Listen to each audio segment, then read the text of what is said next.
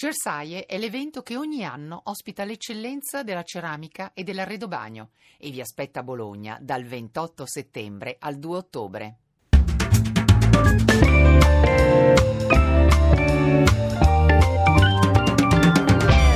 Il campionato? Rivediamolo alla radio. Buonasera, buonasera dagli studi RAI di Torino, grazie per la collaborazione in redazione a Luca Gattuso e Lorenzo Baletti e grazie a Claudio Rancati per quanto sta facendo alla console. Nel corso della nostra moviola vedrete manca un rigore incredibile alla Roma, ma non è il solo, a lamentarsi anche Chievo, Verona e Frosinone e quindi capirete come gli errori degli arbitri abbiano condizionato alcuni risultati. Partiamo dal pareggio eh, tra Carpi e Napoli. L'unico episodio di rilievo si verifica al ventunesimo con il gol di Caiecon servito dal Biol, annullato dall'arbitro Rocchi per un fuorigioco di mezzo metro. Giusta decisione. E andiamo a Verona dove il Chievo ha battuto il Torino per 1-0. Al sesto minuto Bovo rischia il rigore finendo addosso ai Temai che l'aveva anticipato di giustezza sul pallone. L'arbitro Celi fa giocare ma il contatto c'è. Nel corso della stessa azione Perez aveva trovato il piede di cacciatore invece del pallone senza venire ammonito. E poi Moretti tiene in gioco Castro nell'azione che permette al Chievo di vincere la partita sulla squadra granata. Ed eccoci a Firenze dove la squadra viola ha battuto il Bologna per 2 a 0.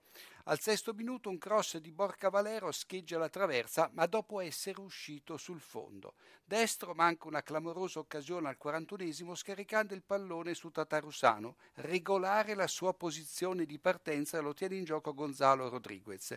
In avvio della ripresa Rebic, alla ricerca improbabile del pallone, trattiene Ferrari e colpisce la sfera con la mano. Solo punizione.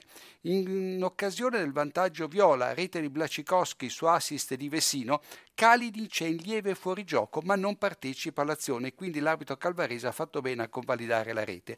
Al 76esimo il fischietto di Terma ammonisce Rebic, brutta entrata sulla caviglia di Oikonomu, dopo averlo imperdonato in precedenza per un pestone ad un avversario. E andiamo a San Siro dove l'Inter ha colto la quinta vittoria consecutiva, sempre di misura, sul Verona. In avvio l'arbitro russo alla seconda consecutiva ammonisce Guarini e Albertazzi mentre non mostra il giallo a Muriglio e Mele, durissimi su Pazzini. Il fallo da dietro dell'ex Juventino costringe proprio Pazzini a lasciare il campo e quindi Verona senza Toni e senza anche il suo sostituto. Sul finire del primo tempo l'arbitro russo non punisce con il rigore un fallo di Medel che invece di accompagnare Juanito Gomez fuori aria lo colpisce alla gamba destro sul sinistro poco dentro l'area stessa. Russo fa giocare salvando l'Inter da rigore e Medel dalla munizione.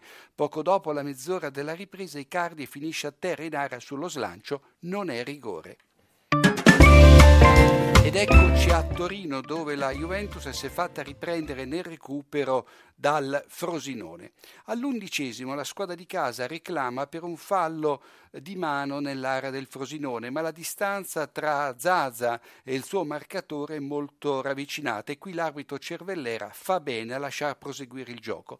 Passano 18 minuti ed è la volta del Frosinone a reclamare il penalty per un braccio largo di Barzaldi sul tiro di Frara nel cuore dell'area piccola. Il difensore è di spalle ma allarga il braccio sinistro per aumentare il volume e questo è fallo da rigore.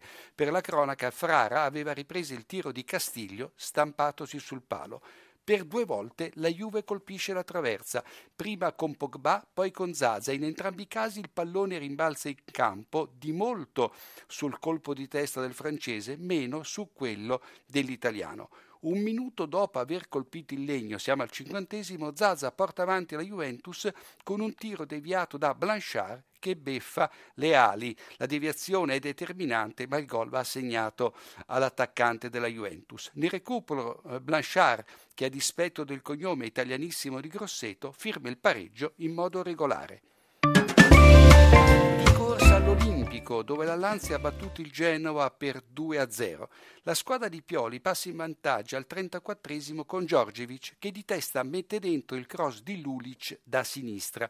In diretta sembrava in fuorigioco, invece ci sono Burdisse e Marchese a tenerlo in posizione regolare. Bravo l'assistente Passeri a valutare e fotografare la situazione sul finire del primo tempo Perotti cade nell'area della Lazio dopo un contrasto con eh, Felipe Anderson che prende palle e non gamba e quindi fa bene Rizzoli a non fischiare il rigore per il Genoa.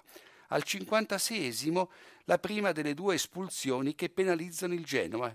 Eh, Sissoko lascia in 10 il Genova dopo aver compiuto due falli in tre minuti su Anderson. Prima lo trattiene, poi lo atterra. A 5 dal novantesimo il Genoa si ritrova addirittura in nove uomini per l'espulsione di Pandev che con una gomitata volontaria colpisce al volto Maurizio. In precedenza va aggiunto che l'arbitro non aveva punito una sbracciata di Maurizio al Macedone. L'arbitro è Rizzoli. Ed eccoci a Palermo dove il Sassuolo ha compiuto un'altra impresa vincendo per 1-0 sulla squadra siciliana. Al 35 il gol, Flocca riporta in vantaggio eh, gli uomini di Di Francesco con un tiro dal limite. Iachini protesta per un fallo, a nostro parere inesistente su Iaialo, in avvio di azione e colleziona la seconda espulsione consecutiva, ma la decisione dell'arbitro Pairetto appare eccessiva, un richiamo bastava e avanzava. All'85 Palermo in 10 per l'espulsione di Rigoni, doppia munizione, la prima per una trattenuta su Missiroli, la seconda per proteste.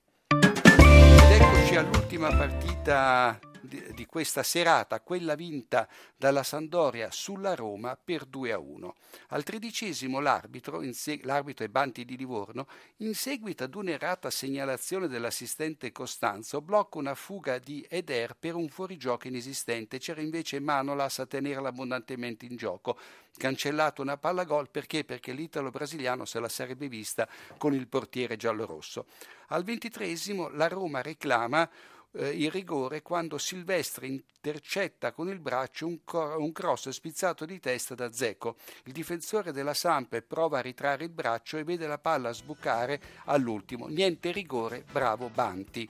Un minuto prima del gol di Eder, l'arbitro Banti nega un clamoroso rigore alla Roma, nonostante un mani evidente di Moisander sul tocco di Pianice nell'area blu cerchiata. Più avanti il fischietto livornese non punisce un fallo di Barreta, ammonito un minuto prima su Geco al limite dell'area eh, doriana.